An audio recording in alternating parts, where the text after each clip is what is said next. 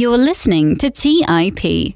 On today's show, we're resharing some of the older episodes that are my favorites for a few reasons. One, we get a bunch of new listeners each week, so new listeners may not have heard this episode before.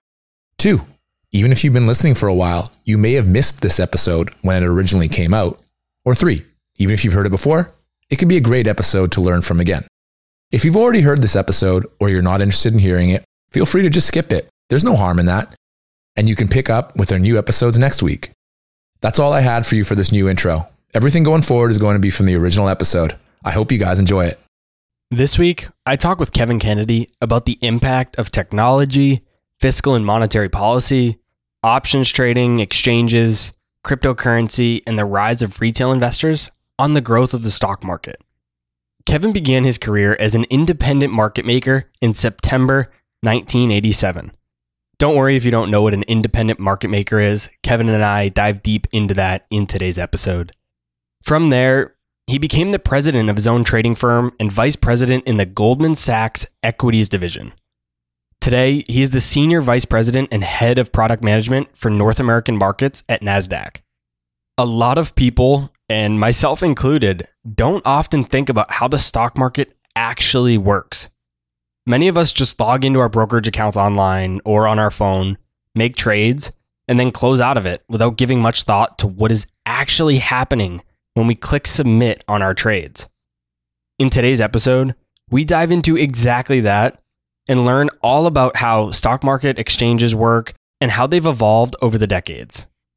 I hope you guys enjoy this conversation with Kevin Kennedy. You're listening to Millennial Investing by the Investors Podcast Network, where your host, Robert Leonard, interviews successful entrepreneurs, business leaders, and investors to help educate and inspire the millennial generation.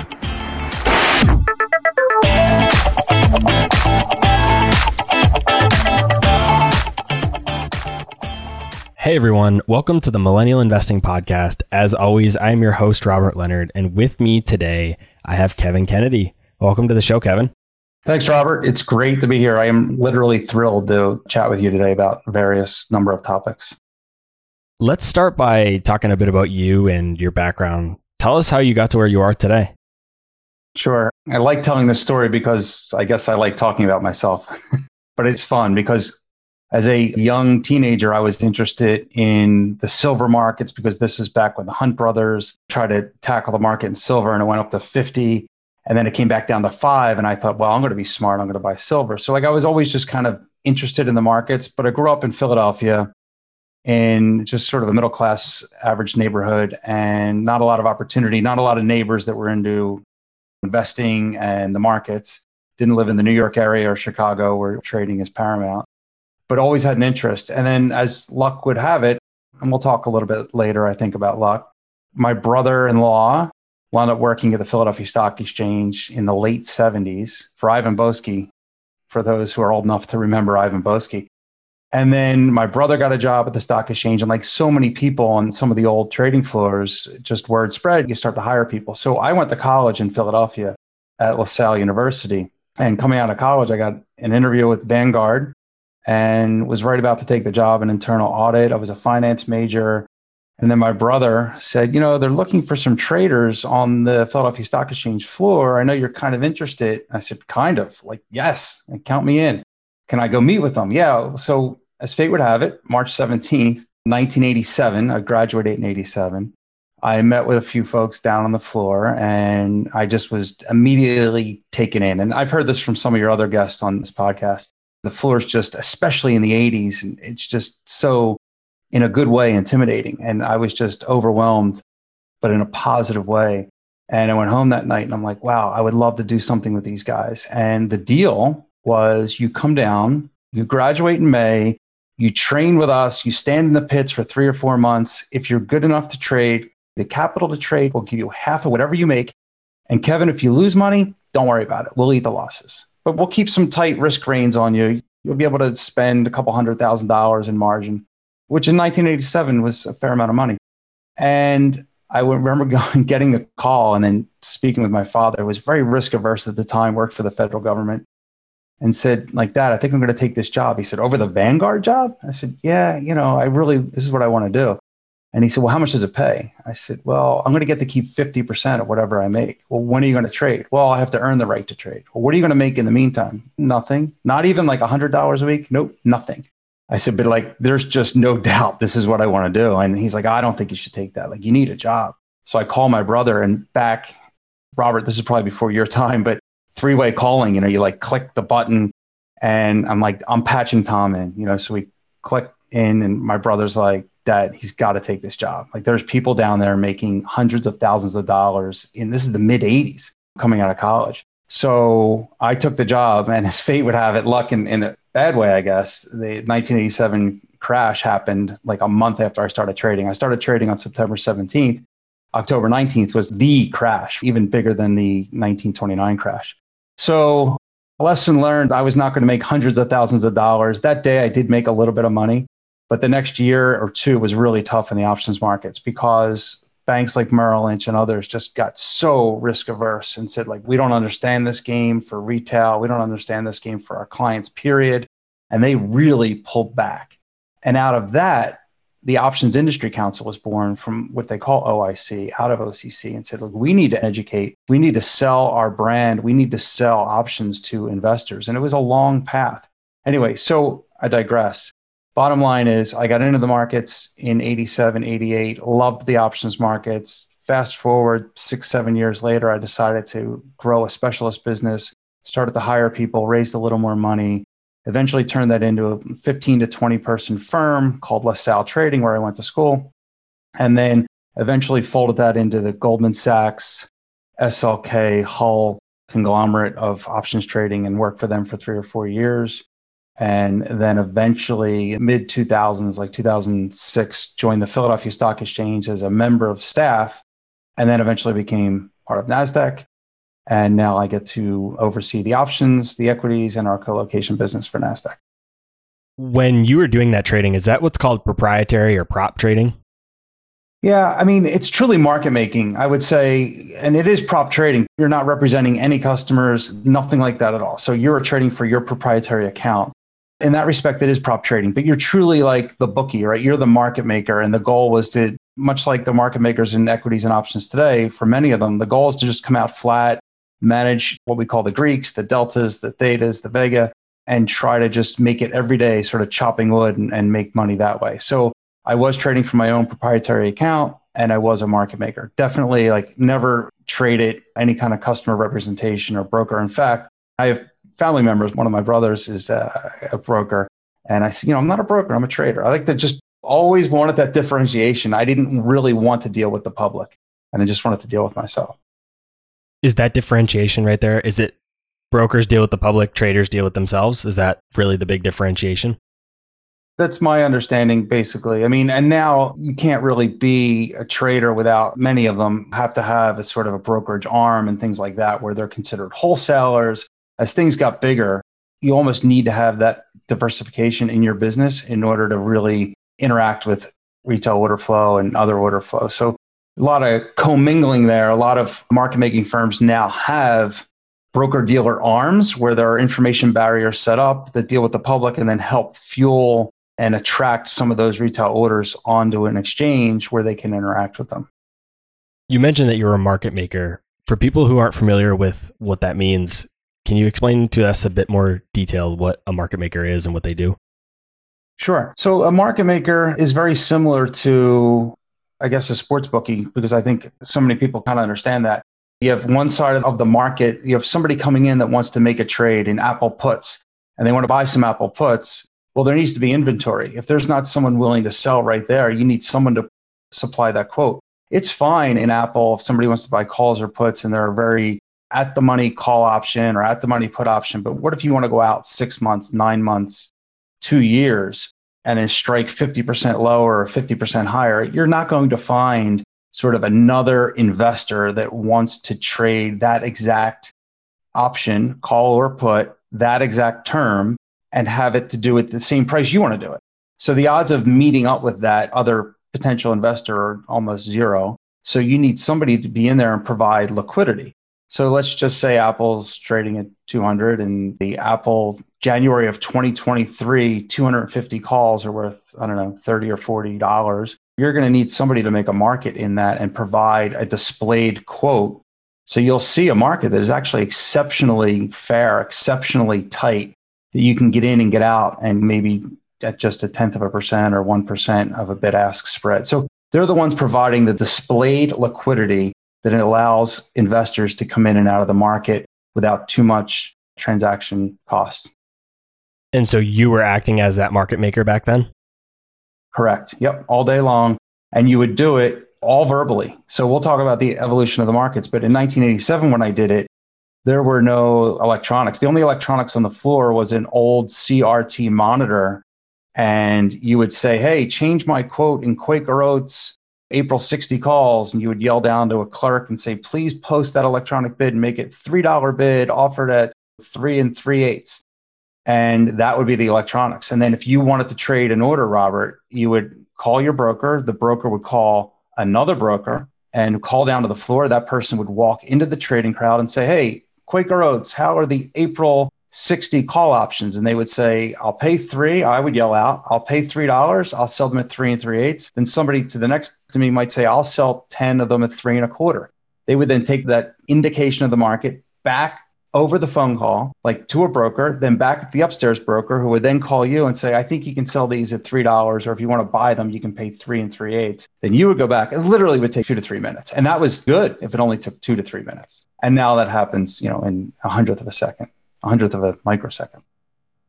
So if somebody wanted to make a trade that there was no market for and you had to come in and be the market maker, are you taking every trade or are you analyzing each trade that's coming in. How are you deciding whether you're going to actually take that trade or not? Because I mean, it sounds like if you're doing that and you're making that trade, one of you is making money and one of you is losing money. Like you can't both make money. So either you are or they are. And how did you manage that dynamic? Great question. I'm glad you brought it up because it really tells the story. So I'll stick with Quaker Oats because I actually traded that back then. So let's say somebody does want to buy 10 call options in Quaker Oats because they believe the stock's going from 60 to 70 over the next six months. So it's September of 1987, and they asked for some April 60 strike calls. And how do I even know what they're worth? Well, there's a model, and I think some people may be familiar with this. There's a couple various models. One's called Cox Ross, one's called Cox Rubinstein, one is Black Scholes. And you put in these inputs and you say, what is the strike price that the customer or the, the trader wants to trade? We want to price the option at. How much time is there till expiration? Does there pay a dividend that's going to make the stock drop? What are interest rates? But the key point is what is volatility? Because that's the unknown. Those factors that I just named, the dividend, the ex dividend date, the strike price, the interest rates, they're all just sort of static inputs. But what is the volatility? And that's the expectation of how much that stock is going to move over the next period that you're looking at. So six months. So I might believe historically that Quaker Oats has always moved at a 32 volatility which would imply about a 2% move per day. So, and generally there's like consensus there in the crowd. The markets are very efficient even back then. So people would say, all right, they'd have literally a piece of paper that we called sheets and you'd print them out. And at every single stock price of Quaker Oats, you would turn the page and say, okay, now that call option is now worth 3.22. It was worth 3.12. Now it's worth 3.22. And then if later in the afternoon, the stock were up a dollar, you'd say, well, now they're worth 3.62. So let's say they're worth 3.62. And somebody comes in, Robert Leonard comes in and goes to his broker and says, I don't know whether Robert is going to buy these or sell these. He may already own some. Where can he buy some and where can he sell some? And I'd say, okay, they're worth 3.62. So tell your customer, I'll bid 3.5 and I'll offer them at 3.75. So, yes. And if you bought 10 options at 3.75, in theory, you would be losing $13, the difference between 362, what I thought they were worth, and 3.75. So you would pay a cost. That's just a cost of doing business. It's like paying when you buy a TV, paying over the cost of the TV. And that would cost you about $12. And I would get that and I would call that edge.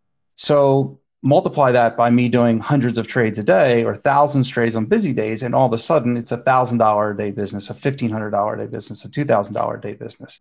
Did you lose? Yes. But that's just a cost like you lose when you go to Best Buy and buy a TV. You technically lost. If you buy that TV and then turn around and sell it, you're not going to get the same price for it.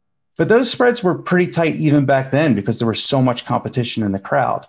But as the markets evolved and things became more electronic and things became able to be displayed much more quickly and with even more democratization of market makers, I used to trade five to 10 stocks. That's all I could handle with turning my sheets constantly.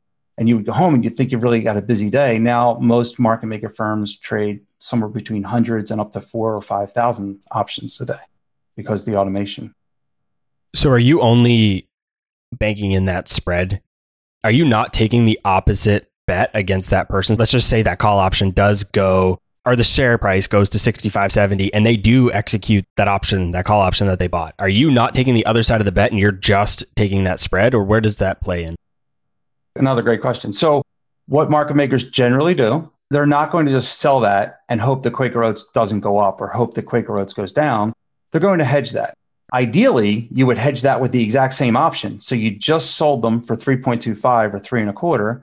Ideally, the best hedge is to buy them back at three the odds of that coming back in in the next few minutes is not good. So what you do is you say, well, I need to make sure I don't have too much risk. So the first thing you're doing is hedging with the underlying. So I might say, well, that call option that I just sold to that retail customer is going to cost me $200 if the stock goes up a dollar. So how do I hedge that? I buy 200 shares. So now I've bought 200 shares. And if the stock goes up a dollar, I'll largely break even. So you've built sort of a, a guardrail around your position. But then you have to start thinking about longer term and what happens if I sell more of these, or what happens if the stock goes up $30? That 200 shares is not going to cut it, and you're going to have other risks. So you're looking at different ways to manage risk. The most immediate way is to try to put a guardrail in or protection against that first $1 move. Generally, people refer to that as hedging the delta. And then you'll start to think of things like, wow, as my position grows, maybe I sell another few hundred of these. I need to have something that's also going to do exceptionally well if the market moves. And you'll buy maybe another month volatility, or that same month, maybe the 65 strike instead of the 60 strike. And then you put them in your position and it spits out sort of a risk model or a risk position of how much exposure you have on a $1 move, how much exposure you have if the stock were to move $5, how much exposure you have if just the volatility, the stock doesn't move, but the volatility just starts to go up because there's a takeover rumor and there's a ton of demand. So that's sort of what we call the Vega risk. Then you have the risk of, well, how much am I going to make every day if this thing doesn't move? That's a good thing. But those who own call options, every day that there used to be 100 days left till expiration, now there's only 99, now there's only 98. They're losing money that way. So you're hedging, we call that theta. That is the decay of the option. So there's a lot of different avenues, right? The volatility component, which can go up and down, we call Vega. The decay of that option, which can go over a period of time, which will become closer and closer to zero in amount of premium. And then there's just the delta risk of, hey, what is a $1 move going to do to my position? So the first thing market makers do is hedge with the underlying stock. Let's take a quick break and hear from today's sponsors. Hey guys, about a year and a half ago, my wife and I got married, and one of the most stressful parts of our relationship has been trying to join our finances together. We all know that money issues are a leading cause of divorce, but Monarch, the top rated personal finance app, has built in collaboration features so that you can invite your partner at no extra cost. Together, you can see all your finances, collaborate on your budget, and get insights on your cash flow and recurring transactions. It's the easiest way to manage your household finances. Unlike other personal finance apps that we tried, Monarch's simple, intuitive design makes it so easy to set up, customize, and use.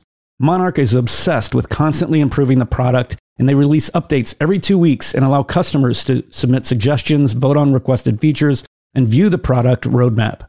Most importantly, they never sell your data to third parties or show you ads. After trying out Monarch for myself, my wife and I understand why it's the top rated personal finance app. And right now, listeners on this show will get an extended 30 day free trial when you go to monarchmoney.com slash MI. That's M O N A R C H M O N E Y dot com slash MI for your extended 30 day free trial. Go to monarchmoney.com slash MI for an extended 30 day free trial. Buy low, sell high. It's easy to say, hard to do. For example, high interest rates are crushing the real estate market right now. Demand is dropping and prices are falling, even for many of the best assets. It's no wonder the Fundrise flagship fund plans to go on a buying spree, expanding its billion dollar real estate portfolio over the next few months. You can add the Fundrise flagship fund to your portfolio in just minutes and with as little as $10 by visiting fundrise.com slash millennial investing. Carefully consider the investment objectives, risks, charges, and expenses of the Fundrise Flagship Fund before investing. This and other information can be found in the fund's prospectus at fundrise.com slash flagship. This is a paid advertisement. Today's show is sponsored by public.com. That's where you can earn 5.1% APY with a high yield cash account. While we can't say for certain it's the highest interest rate out there, we can say this.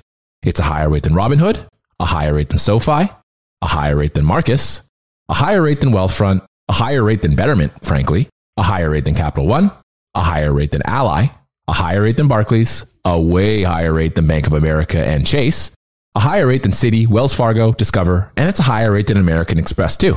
So, if you want to start earning 5.1% APY on your cash, check out public.com. We can't say it's the highest interest rate, but it's pretty damn up there. This is a paid endorsement for public investing, 5.1% APY as of March 26, 2024, and is subject to change.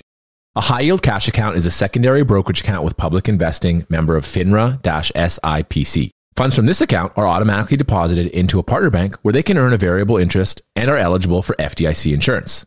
Neither public investing nor any of its affiliates is a bank. US only. Learn more at public.com slash disclosures slash high dash yield dash account. All right, back to the show. Having been involved in the capital markets for decades now, back in the 80s, what we just talked about, to today, how have you seen capital markets evolve? How has technology had an impact on the markets and even the rise of retail investors? So I think of some anecdotes when I first started. I remember a broker coming up to me and I was really happy. Like, so now 87 and 88 were challenging. 89, the market started to come back. I'm like, I like this. I'm making good money. I'm 23 years old. And a broker, a guy had been down there for years, said, By the way, we're all going to be out of business in about two years. I said, What do you mean? He said, Well, this is all going to be electronic. We don't need you. And the market makers, we had such egos that you're thinking, like, nobody can do what I do. I'm yelling out three bid at 3.25, and I'm doing that with my sheets. And look how quickly I am. No computer can absolutely do that and do it as well as I do. And then you start to read the tea leaves and see that, like, wow, technology is really changing and changing fast. And then all of a sudden, we started to get these orders. The example that I used, Robert, where you came in and you called your broker. No, no, no. You called your broker maybe at Merrill Lynch, but he had a, a front end that he could just send it to the floor broker quickly and get an automatic execution and took that two and a half minute example down to about 30 seconds. And it's like, wow, that's pretty cool. And then we saw more business when that came. And then the floors kept going and there was even more and more technology. And we would post quotes electronically instead of yelling them to that clerk that I said, Hey, can you make that Quaker Oats bid three to three and a quarter? I would have a little bit handheld in my hand and I would just push a button and it would say three bid at three and a quarter. Then we expanded that to say, well, why do you need to spend, why do you need to be on the floor to do that? So we started to give those what we call auto quote features to larger firms that wanted to expand and take advantage of economies of scale. And then we saw somebody that said, well, why do we need these floors at all? And the International Securities Exchange, ISE, as opposed to the company that owns the New York Stock Exchange, ICE, the International Securities Exchange said, we're going to create a consortium of banks and retail order flow providers, and we're just going to send in orders electronically. We're going to create a brand new exchange. It's not going to have a trading floor. And we're going to compete in everything because one thing I did not touch on is years ago, the way the markets were set up when options started in the mid 70s was that each option, generally, there were a few exceptions. If you traded Apple, you trade it on the Pacific Stock Exchange. If you trade it Microsoft, you trade it on the Pacific Stock Exchange. If you traded Quaker Oats, you trade it on the Philadelphia Stock Exchange. IBM, CBOE, Disney, Amex, and likewise.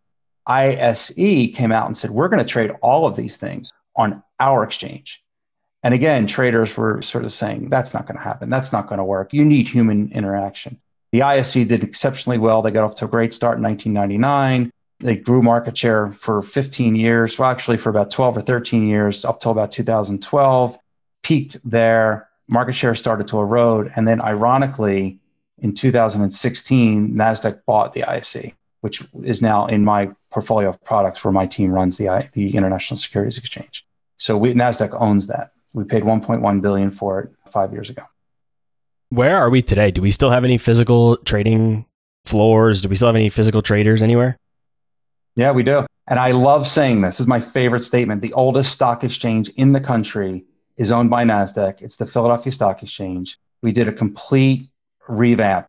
And the last day of the old stock exchange was right around March of 2017, which ironically was 30 years after I started and had my first interview in March of 2017. So I had great accomplishment personally for that. I felt really good about it. We created on the eighth floor of a building in Philadelphia, right near 30th Street Station, a brand new trading suite, trading floor, all the rules still intact, except that all the floor brokers have unbelievable technology that they walk around with handhelds and they can trade.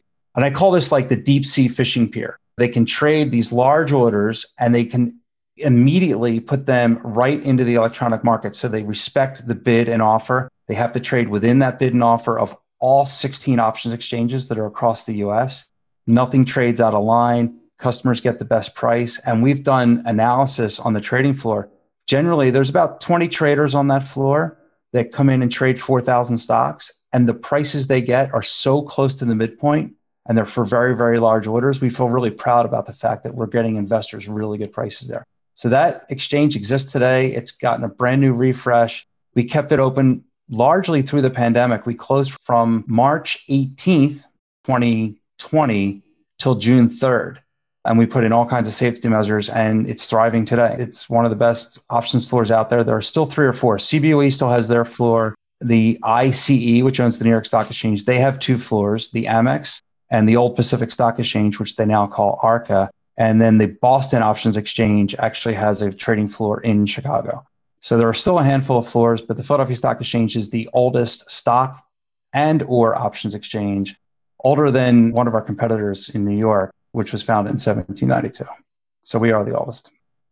Something I think about a lot is how today's stock market is functioning compared to how it has over history and even back when the time period we're talking about and even before then some would argue that it's fiscal and monetary policy that is really driving why markets are acting differently today than they have historically with interest rates and other different policies that have been enacted. Some would argue that it's technology from things that changed like in the 80s that you just talked about to where we are today. So when you study the markets, how they are now, have we seen a fundamental shift that makes these stock markets truly quote unquote different yeah, you know, it's funny, right? You hear that phrase, and I refuse to, to use that phrase. It's almost like if you say it's different this time, you're going to get in trouble. It's going to come back to bite you. Here's the way I look at it I think the markets were going to evolve technologically. They just were, and they were going to be democratized. And I think three or four or five things really sped that up. And I would say monetary policy was one of those four, five, or six things. So let's think about what they were. And the one is just the technology I laid out for you a couple of times so far on your podcast, which is just like things are getting better, more efficient, more market makers, more participants, and more competition. So the ISE right around 1999, 2000 really took volume up like double because of the competition. It's just a great reminder of what competition can do for an industry. But from 2000 and 2000, like through the crisis, options volume went up a few percent a year, like seven to 10% a year, which was a great clip. And then it kind of leveled off from 2012 to 16. And then what happened since then is 2016 and on, we bought the ISE. I felt really good about the ISE because I had seen this. And, and a lot of times, and much like one of your other favorite asset classes, much like real estate, the options volume moves a lot like that. So I look at it as a staircase. It's like flat, flat, flat, flat, and then huge jump and then flat, flat, flat, flat, and then a huge jump, which is what you generally, at least I've noticed in real estate. And we were flat from 2013, you know, well after the crisis through 16. And I thought like this is going to be a great time. So we doubled down. We literally went from three exchanges to six. And then a lot of weird, interesting things started to happen. Like crypto became much more prevalent. And I think that democratized trading. We saw it overseas at first and then eventually here. And people got used to taking risks. People got used to 24 hour trading. They got used to trading on screens. They got used to trading small lots at a time. And now you have retail sort of coming into our markets. The options markets then also created expirations that are weekly. The ability to have sort of instant gratification on hedging risk. And think back to that Quaker Oats example. I said, I need to hedge. Well, generally I would look at the underlying, but now with weeklies, I would look at something that's going to hedge my risk for three or four days. And maybe that VIG, instead of being three to three and a quarter, in most weeklies, it's a penny wide or two pennies wide. So you get really good prices there.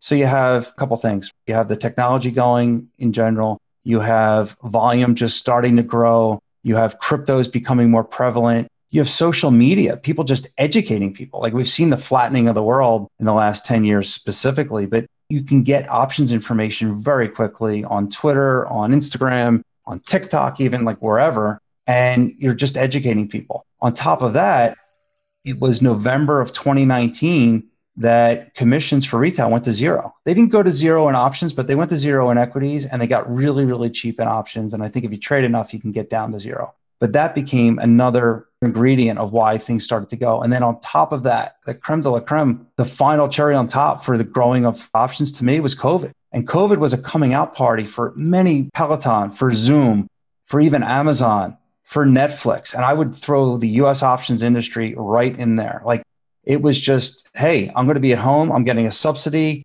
I see things like Penn National Gaming bringing more and more light to the markets. I have time to read and educate myself about options trading. It's a perfect storm of five or six things. And now we're sort of at that staircase. And to put it in perspective, so options volume from 2013 till about 17 was about 15 to 17 million options a day. And now this year, we're averaging 39 million options a day.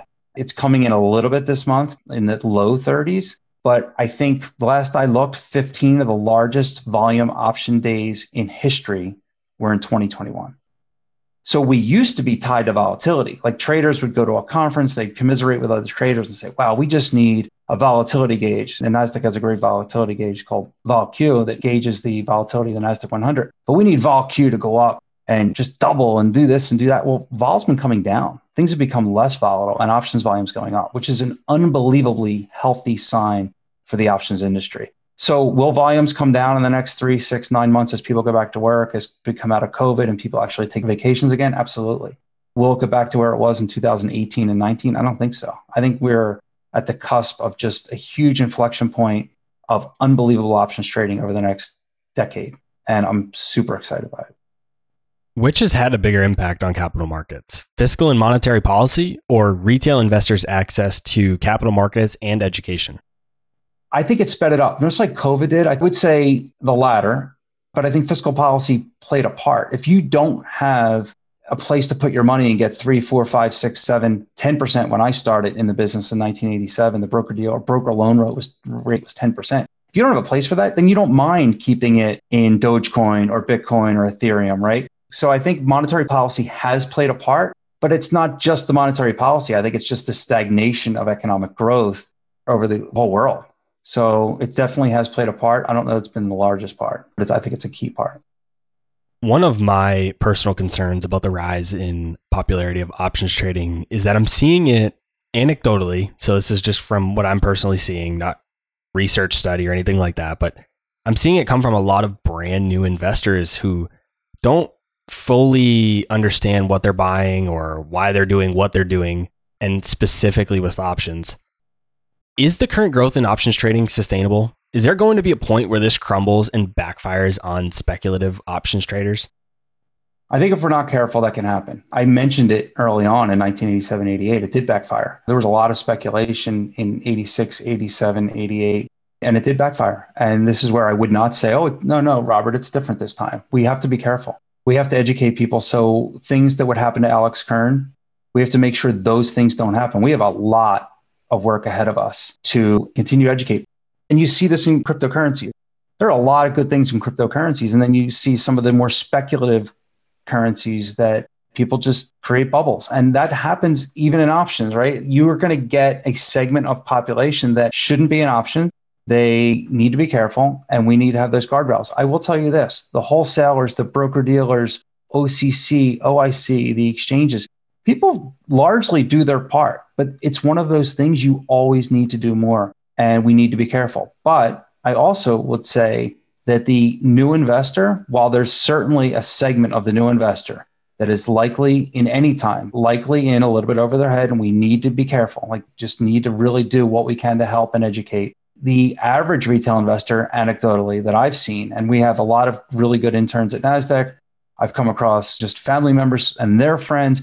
People are educated, and a lot of that is the flattening of the world. So you see sometimes the pundits will say, like, oh, retail, it's going to happen again. I would say that's not necessarily the case. There are a lot of really well educated investors. The new retail aren't all traders. And in fact, you see it a little bit with like sort of the comical things that go on in Twitter land, but paper hands and diamond hands, like a lot of these people are in. And could it backfire? Sure. Are they paying a high multiple? Sure. But in many things like Hertz, I've read recent articles that they've done well. So I think we have a responsibility, as we've always had, to continue to educate and continue to put protections in. But I think we need to be careful not to throw the baby out with the bathwater. The right answer isn't to just shut down options trading for retail. It's to be more thoughtful, to educate more, to provide some safeguards. I mean, I think Robinhood is doing that. I think Robinhood grew really, really quickly and has the opportunity to sort of to really help and much like others and provide a lot of education. And we're learning a lot over the last year and a half of where we can do things better. For those who don't quite have that education piece yet, and they are just kind of speculatively testing the waters and they're doing it with bigger positions than they should be, what is it going to take for them to understand the difference between speculating and true investing? or just to at least get the right education for option trading? Is it going to take them to completely blow up their account and lose all that money that they have invested before they really take those steps? I certainly hope not, but you do learn by losing, right? You learn if you touch a hot stove, you learn when your hand hurts. And if you lose money, you learn quickly. What we want to do is to make sure people use this acronym, right? YOLO. Like, I hope that that's sort of an exaggeration. I'm sure it's not in many cases. And I hope that's not the case. Will there be people that are going to touch the hot stove when you tell them, like, don't touch the hot stove? Of course. But I think if the order flow providers provide the right mechanisms to make sure they can only lose X amount, and I'm in contact with a fair amount of CEOs of retail trading firms, and they're trying to take those steps. I think risk protection and risk mitigation is probably taken more seriously now than I've seen in my 34 to 35 years of trading. But Robert, like you're right to be concerned we'll always be concerned. No matter how good we are, we should have that concern. I think we're at a pretty good spot if we do the work. The work has to be done. But I see it. I see people are taking this seriously. I don't see the leaders in our industry saying, oh, no, it's fine. Everybody should have the right to lose whatever they want. No, they know they need to protect. We need to put the right protections in. I think those things are happening. You mentioned that the NASDAQ has six US options exchanges, and you lead all of them. Tell us a bit about the different options exchanges the NASDAQ has and why six exchanges are even necessary. It's funny, we get this question a lot. And in fact, when we bought the ISE five years ago and we had already had three exchanges, some people were saying, well, why good, you're going to close the other two or three of the ISE. Well, why would we buy them to close them? But there's a huge amount of segmentation and differentiation. I know to the average investor, like the example that I just laid out in Quaker Oats, three to 325, like, why do I need six exchanges? But let's focus on the market maker for a second. You have certain market makers that invest in technology that they're really good at. They hire great engineers and they're really fast at providing that market. So instead of taking two and a half minutes like it did in 1987, instead of it taking 10 seconds like it did in 1999, instead of it taking like a half a second like it did five years ago, they can put a market up there and change it in a millisecond or a microsecond. And that provides better prices. So we have a segment of market makers that do that really, really well. And we cater to them on a place where maybe there's a platform where we get a lot of retail orders that come in. We want to make sure they get the best price quickly. So there's one example of a segment that, like, wow, we have a really fast market maker. They provide really good prices. But then you have other liquidity out there from other market makers that say, I would love to provide liquidity. I think I can give a really good price. I didn't have the ability to spend $100 million on MIT engineers, but I can provide liquidity. We know the markets really well. So what we do is there's another segment that runs auctions and we run it for 100 milliseconds. And that same, I'll stick to the same equation. You know, that Quaker Oats market, which in 1987 was three bid at 325. Today, I don't think Quaker Oats exists anymore, but in a symbol, it would be three bid at $3.04. So now your spreads have tightened and you get a retail order from Robert Leonard that wants to come in and buy 10 at the market. And what happens is we've sort of like run a Kmart special. A blue light, a little indicator goes on on everybody connected to the exchange and says, wow, there's an order to buy 10 call options. And much like 1987, when I was standing in the crowd, anybody connected, whether you're a market maker or a customer, you can get that indication if you connect to the system, see that there's 10 contracts to buy, and you could say, I'll sell these at $3.03. And that happens all within 100 milliseconds. And we call that price improvement mechanism. So every exchange brands it a little bit differently. But then all of a sudden, that customer paid 303 instead of 304. That's a big segment. And we have various ones that have little nuances and they run on our different exchanges. Then we have the trading floor. So that's a whole different, what I call the deep sea fishing pier. 2,000 contracts at a time, representing notional value of $10 million or $30 million. So we have that segment. Then we have one of our exchanges, ISE, that we bought five years ago, is really, really strong in complex orders. They built a really good complex order. When I say complex order, think of a spread, right? It's somebody that wants to buy like the April 60 calls and lay out $3, but they also want to offset that and they'll sell the April 65 calls for a dollar so that they're financing their purchase. And they'll have what they call a vertical bull spread, call spread, a vertical bull spread. And they can put that order in on one of our exchanges as a complex single order. And then we have other market makers. I'll walk down the streets of Chicago where many of our market making firms are.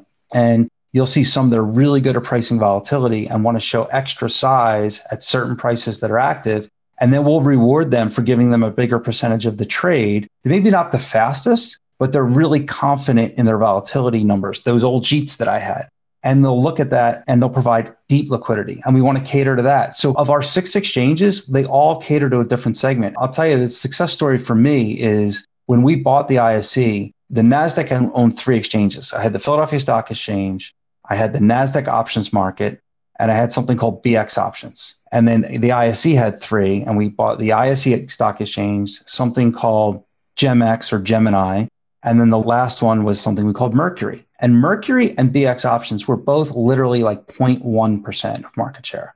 And we got sort of taken a task by some clients and some industry groups and said, What are you doing? Like, you're causing connectivity problems. Like, people now have to connect to your exchange. What are you going to do? And I said, We're going to grow it, is what we're going to do. And now both of those exchanges are approaching combined two and a half to 3% on any given day. And we're providing real value because another piece of the pie that I didn't mention to you is if you're somebody that's going to be out there. So when I was a market maker, Robert, I could leave in the middle of the day and go to the movies and be done. Like, all right, yeah, I was three bid at 325, but I'm out of here. I want to go catch Jurassic Park and leave. And a lot of market makers did that.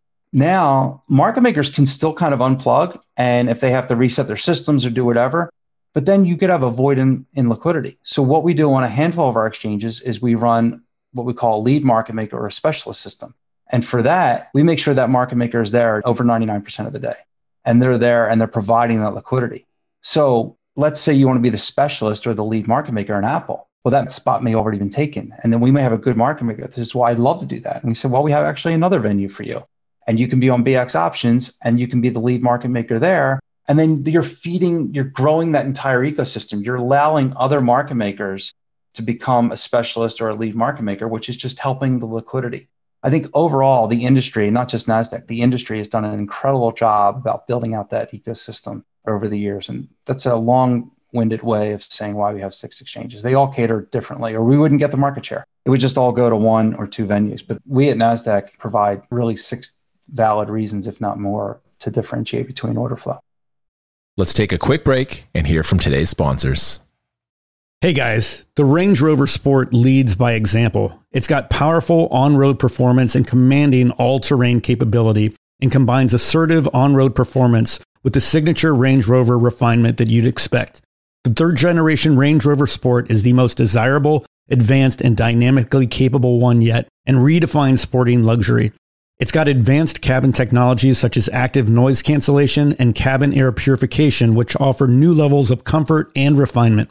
The purposeful cockpit like driving position sets the tone for a focused interior that promotes exhilarating driver engagement. Award winning Pivi Pro infotainment is at the heart of the experience and provides intuitive control of the vehicle systems. You can also enjoy a dynamic drive in total comfort with optional 22 way adjustable, heated, and ventilated electric memory front seats with massage function. Design your Range Rover Sport at LandRoverUSA.com. That's LandRoverUSA.com. Today's show is sponsored by Public.com. That's where you can earn 5.1% APY with a high yield cash account. While we can't say for certain it's the highest interest rate out there, we can say this it's a higher rate than Robinhood, a higher rate than SoFi, a higher rate than Marcus, a higher rate than Wealthfront, a higher rate than Betterment, frankly, a higher rate than Capital One, a higher rate than Ally, a higher rate than Barclays, a way higher rate than Bank of America and Chase, a higher rate than Citi, Wells Fargo, Discover, and it's a higher rate than American Express too.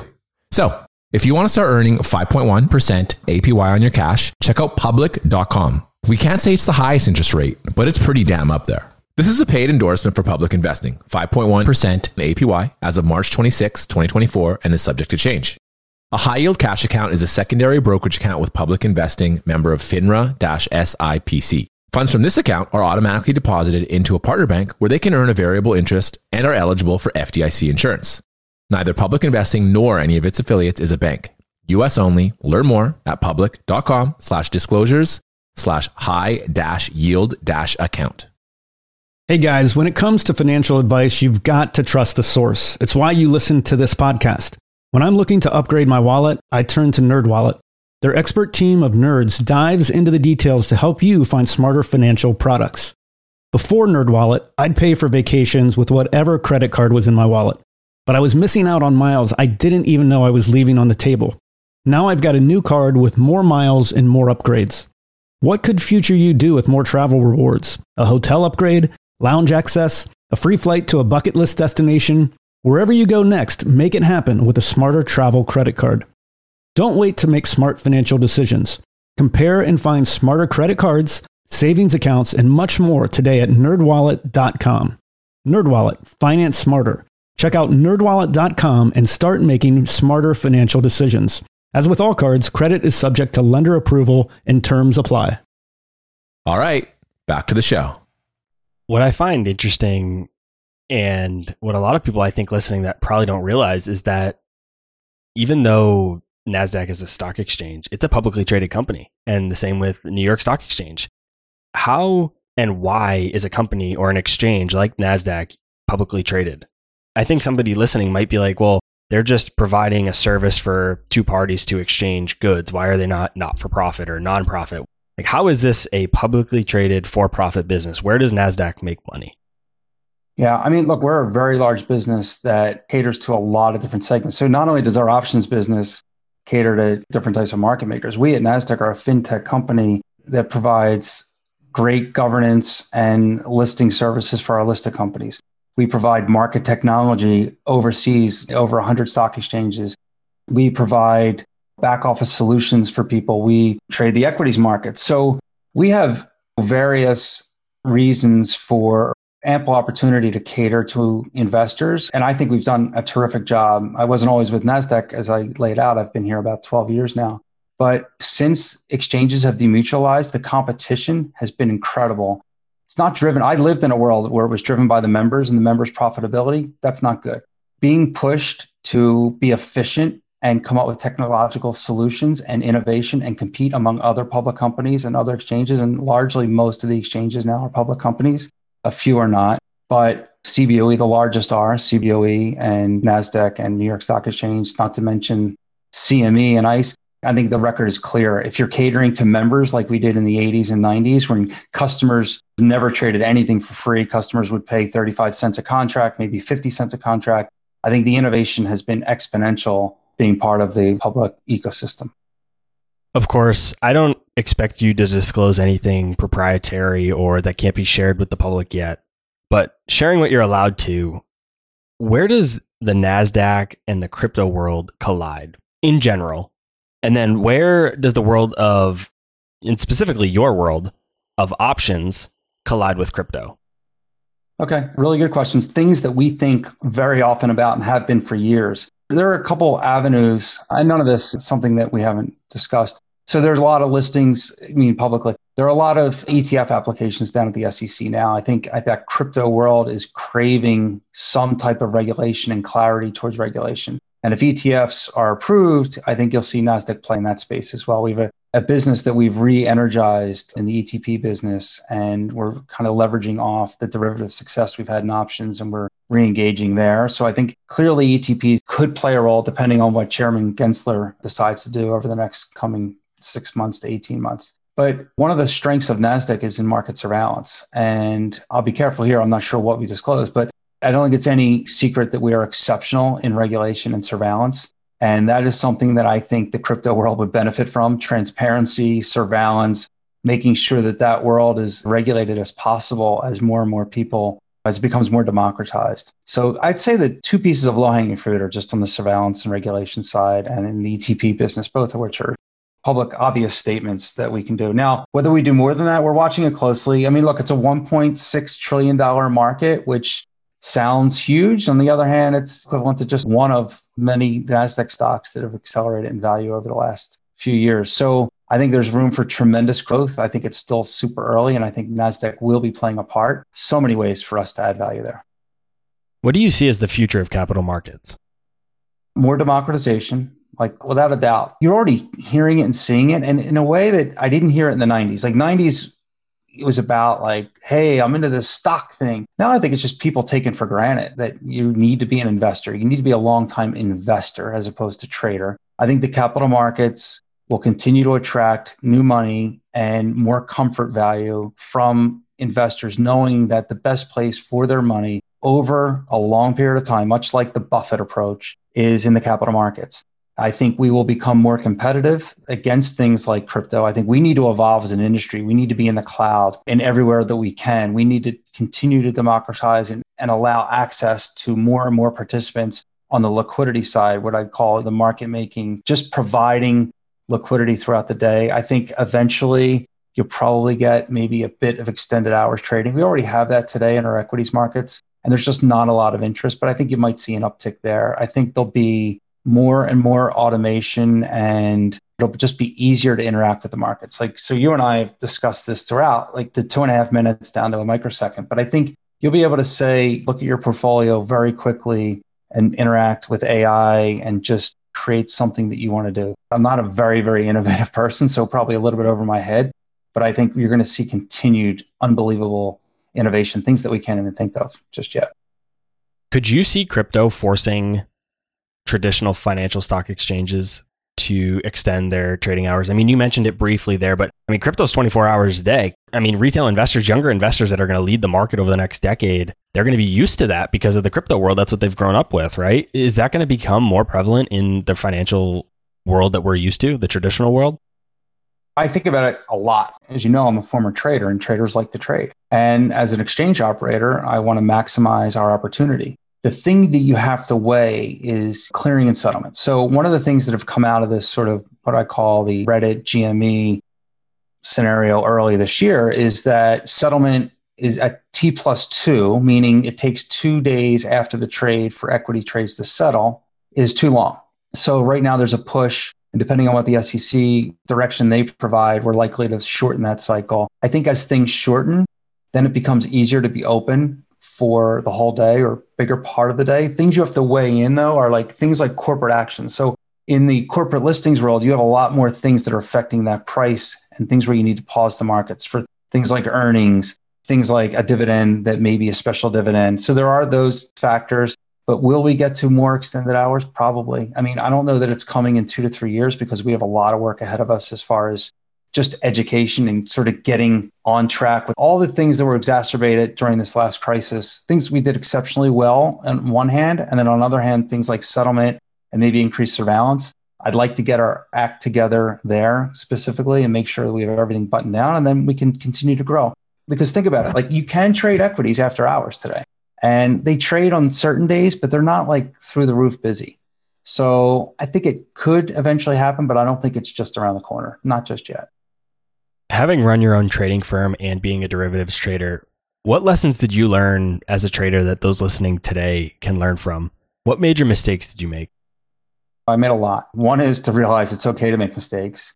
And two, much like anything, just try to limit them. So I use a phrase a lot, sort of like the trading world, and then there's the your millennial investors world. Let me talk first about what I tell young investors. I spend a fair amount of time with college students at my alma mater on their finance clubs, and, and they come in for visits, and close to a few professors there that we, we keep in contact with. Just as far as an investor, I would stress don't fumble in the red zone. And what I mean by that is just like if you want to be a little more aggressive, you're investing, fine. But like don't all of a sudden put 90% of your assets in Dogecoin because you just feel really good that Elon Musk is going on Saturday Night Live. You know, have a plan, have a long plan. Like it needs to be like 80% Warren Buffett and 20% like just some sort of Jim Cramer, I'll call it, like a little more aggressive. And I think if you keep that balance and just try not to like give into that impulse of doing something that you know doesn't sound right because you're getting a little greedy, then you're going to have a really successful investing career. And I would say just it really is sort of that broad based, diversified portfolio in for the long haul and just put it away and hope that the market goes down a little bit. If you're an early investor for the long term and you buy, let's say you're working, you're out of college a year or two, and you put $100 a paycheck and you get 26 paychecks a year and you put $2,600 in the market, do you want the market to be up 10% next year or down 10%? I kind of think you want it to be down 10% next year because you're in it for 30 years and it's kind of nice to like have those ups and downs and dollar cost average. And maybe you step on the gas a little bit when the market's down five, you know, hits a correction of five or 10%, but just have a plan and stick to the plan and try not to over speculate. You might need to speculate a bit to just kind of learn because you do learn by losing a little bit of money. But if you speculate, the odds are you're going to lose. Regarding trading, Robert, I could go on forever about bad trades that I've made. When I golf, I can't remember the hole before me. And I golf with golfers who are like, I can't believe I hit that out of the trap and I should have done this and I should have done that. I'm like, wow, I've already forgotten that last hole. When it comes to trading, I think I remember every bad trade I ever made. And there literally are like thousands. I could probably list you 200 right, right here in about 10 seconds. It's okay to lose money and, and just try not to be emotional, do the right thing. And if, here's the one bit of advice I would have if you do have a position that you're just thinking too much about or you're just not sure what to do, there's nothing wrong with selling a quarter to a half of it. And then you'll be happy no matter what it goes, or you'll be miserable no matter what goes. So I'm going to give you one example. So somebody owns 2,000 shares of a stock they bought a few years ago at $5. They put $10,000 into it, 2,000 shares, and they look at it. They've done all those right things. They haven't been like sweating it out, but now it's like 60. And now they're like, they're thinking about buying a house. They kind of want the money, but they want to stay in the market. So they own 2,000 shares at 60. It's $120,000. And they're thinking the market's toppy. I'm just not sure what to do, but I really want to be in the market. So you sell half. If you're really close to pulling the trigger and you're just not sure, you sell half. So you sell a thousand at 60. Now, the next day, it's going to move $5. Do you want it to go up or down? If it goes up, you're miserable that you sold a thousand shares yesterday and you gave up $5,000 opportunity. If it goes down, you're miserable that you didn't sell the whole thing, which is what I say, welcome to being a trader. So like you're an investor at $5 at 60 because you're willing, you now you need to make a decision in the next couple days or the next couple months because you're thinking about buying a house and putting a down payment down. Now you've gone from investor to trader. And no matter what you do, you'll be miserable. Wherever it moves, you can beat yourself up. I would my advice, don't beat yourself up because I hopefully that illustrates that depending whether you're an optimist or a pessimist or how you compartmentalize trading, you just need to move on. You need to be even tempered, make a decision, move on, and lowering risk is an okay thing. This doesn't necessarily work in the case that you just mentioned when you need the money for something like buying a house. But one of my favorite ways to approach what you just mentioned is sell the principal. So in that case, I would take $10,000 out. Everything else that's in there, just let it ride. Essentially free money, right? Like if you lose it, I mean, obviously that's going to suck, but that's part one. Like that's really the first thing you should do. I mean, while you're debating on how much to sell, get the principal back. If something just weird or bizarre happens in the whole market, you at least got that. There's never anything wrong with getting the principal back. I think that's great advice. Yeah, I do that. And then, or even just lock in like a certain return that you like want to have. Doubled your money. You take out 20 grand. At least you got a 100% return. You know, something that you're like, okay, even if I lost everything else that's remaining, I'm okay because I doubled my money or whatever the return is. It could be 7% a year, whatever it might be. If you were an options trader today, how would you approach these markets? How would your approach be different today than it was back in the 80s, 90s, and early 2000s when you were a trader? Yeah, I love that question. I'm glad you asked it because I want to get into something that I think is really, really important for your listeners. One, the liquidity in most of the options that are trading is exceptional. So that like three to three and a quarter. Yeah, you might see three to three and a quarter if you hit up a stock right now in Starbucks or something. It's like, what's Kevin Kennedy talking about? There's still three to three and a quarter. The bottom line is if you look at that, if you watch them for a minute and look at that midpoint of the bid and the ask, and you cross that midpoint by about a penny or two, you're going to get a fill. So if somebody, one of your listeners does hit up a market and it's three to 330, that midpoint being 315, if you bid like 317, you're going to get filled. And then if all of a sudden you didn't mean to buy that and you need to sell it, nothing else has changed, you're going to sell it at like 313. You're not going to have to pay 325 or 330 and then sell it at, at 3. So, because of that, I would say you must trade options as a tool for anything you're doing. So to me, stock is a blunt instrument and options are a tool. But much like using a chainsaw in your backyard, you need to use it correctly. You need to read the instruction manual, you need to educate yourself, but you should use it. Don't try to cut that tree down in your backyard with a hammer or an axe. Like, probably use an axe, but a chainsaw is going to work a lot better. So here's my example. I haven't looked at Starbucks in a while, but you have a listener that just says, Yeah, I really wanted to buy Starbucks at the beginning of the pandemic or the middle of the pandemic, and I missed it. And now it's $80. I'm not sure where it is. I'm going to get back in if it's 70 in the next month or two. Okay, well, go sell. How many shares would you buy? Well, I'd buy one. I'd buy 100 shares. I have $7,000 that I would love to put to work in Starbucks. Go sell one put. Don't chase the stock at 80. Go find a strike. You'll collect a premium and collect a couple hundred dollars in premium. You sell one, not 20, not 50, one, because you're willing to put $7,000 of work. Of the 70 strike put, you'll collect a couple hundred dollars. It may never get to 70 and you'll never get put that stock, but you've given an insurance policy to somebody who might want to dump it at 70. But if you were willing to own it anyway, go sell a put there. You'll collect a little bit of premium. So that's just one example. Let's go back to our other example where we said the stock was 60, you bought it at five. Let's say you did what you said, you got your principal back. And now instead of 2000 shares, you own 1600 shares or something. And maybe you're not buying the house yet, but you're not sure, but you're thinking about exiting and you're saying, well, if it gets to 70, I think I'm going to get out. Well, don't just put a limit order at 70. Go sell the 70 strike calls. Give somebody else the right to buy it from you at 70. They will pay you a healthy premium for that. And if the stock just happens to sit around 60 or 55 or 65, you're going to collect that premium and you will have done nothing. And if it rallies up to 60, 70, 70, 80, you're going to get pulled on the stock, which you would have gotten out anyway. So I think if you look at the market and you have a plan, which we referred to earlier, you can put the limited amount of options. And again, within your parameters, you know, you can put some options to work and make a tiny bit of money and find entry points and exit points. Options are an exceptional tool, which is why I think if we do all those things, not only to educate for safety purposes, but to educate for our growth, we're going to have explosive growth in options in the next decade. You've had a successful career, a couple different careers, I guess I would say, but as an active trader and a successful career more on the corporate side of things. What is a piece of advice you've received? It could be about investing, business, your career, or even just life in general that has had a big impact on you. So, two really two different answers I have. One is I think by creating not, not an exceptional amount of overhead, by committing to certain things, whether it's running an apartment or with a couple friends or moving out or taking that job at a startup that's not maybe the money that you could have gotten somewhere, but committing to something, having a little overhead, having a little drive and risk is going to take you a long way. But most important, I would say, is to stay really close to mentors and to people you trust and people who are really smart.